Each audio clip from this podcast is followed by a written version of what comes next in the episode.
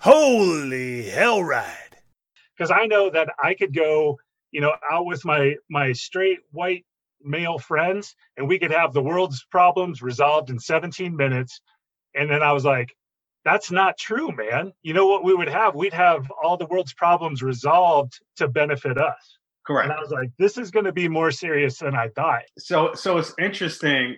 I love that you said, "Oh shit." Um, it's interesting that um, you came to that understanding of you would have it all solved inside of your sphere, right? Or you would Right. have it all solved from your perspective. And really, the the the the place where you arrived at was you would have it all resolved as it relates to where you sit inside of the space of privilege. And Absolutely. that's something to contend with, right? So uh just you know for your audience uh, uh who you know whoever might not know kind of the technical definitions of privilege, right? Uh privilege is a special right or advantage granted or available to only a particular person or group, right? So it's a it's a set of benefits, right, and advantages held by a group in power or majority, but th- those advantages arise because of the oppression or suppression of someone that's not in the majority, you know, some, you know, someone that's in the minority uh, section, right? Um, someone who who comes from a marginalized community, right? And it, it's interesting that you were able to really examine that in yourself even before our conversation because you know when i talk about privilege i always talk about you know it's the advantages that people have that they don't think about because they often don't have to think about it right? Yeah. yeah. You know what? To be honest, you know, you and I just talked about this real briefly before we actually line this up. But like, I kind of feel victimized by where we're at. And yet I'm the one with the privilege. And so you kind of like said something a, a little bit about that. But can you explain why, why that, why I have privilege? And even though I don't recognize it as such?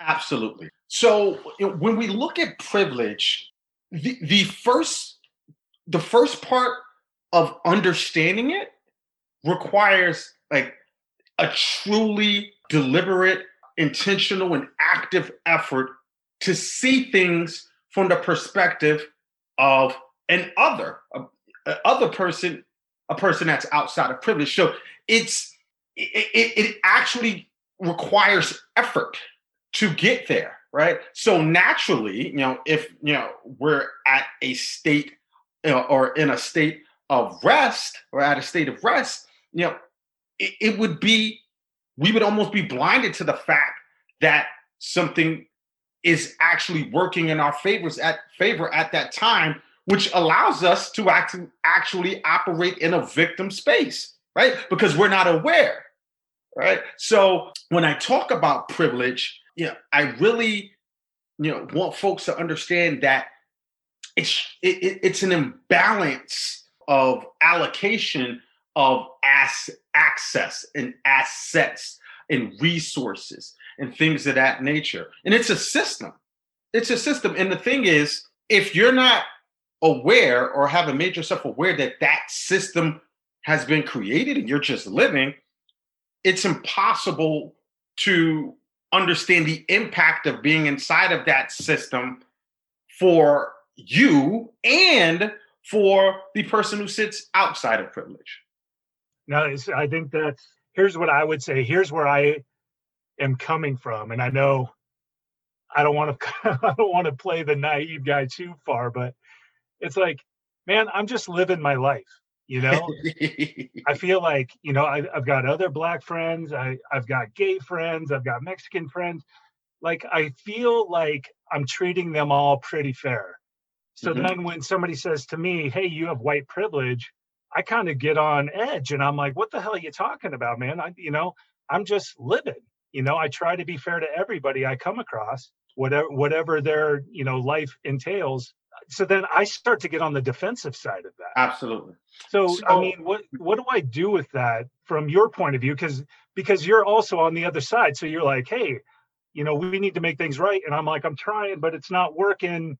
like how do we see eye to eye when there's no eye to eye going on so when when when i teach folks about privilege and when i talk about privilege one of the first things i talk about right is the goal of talking about privilege is not to make anyone feel shame or guilt for what they have been afforded right? And what experiences they've been you know granted or they have uh, or what they have access to. Because it's when i feel that someone else is making me feel that shame or guilt is that's when i get defensive that's when i wait a minute you know i'm doing you know i, I don't oppress anyone overtly right i try to you know, make sure that you know i capture my bias biases right why why am i made to feel bad about it. And the goal is not to feel bad, right? One thing we talk about, you know, in in, in our work, uh, Shay, is that you can't feel bad and author results at the same time. It just doesn't work because as soon as you feel bad, you enter that space of victimhood.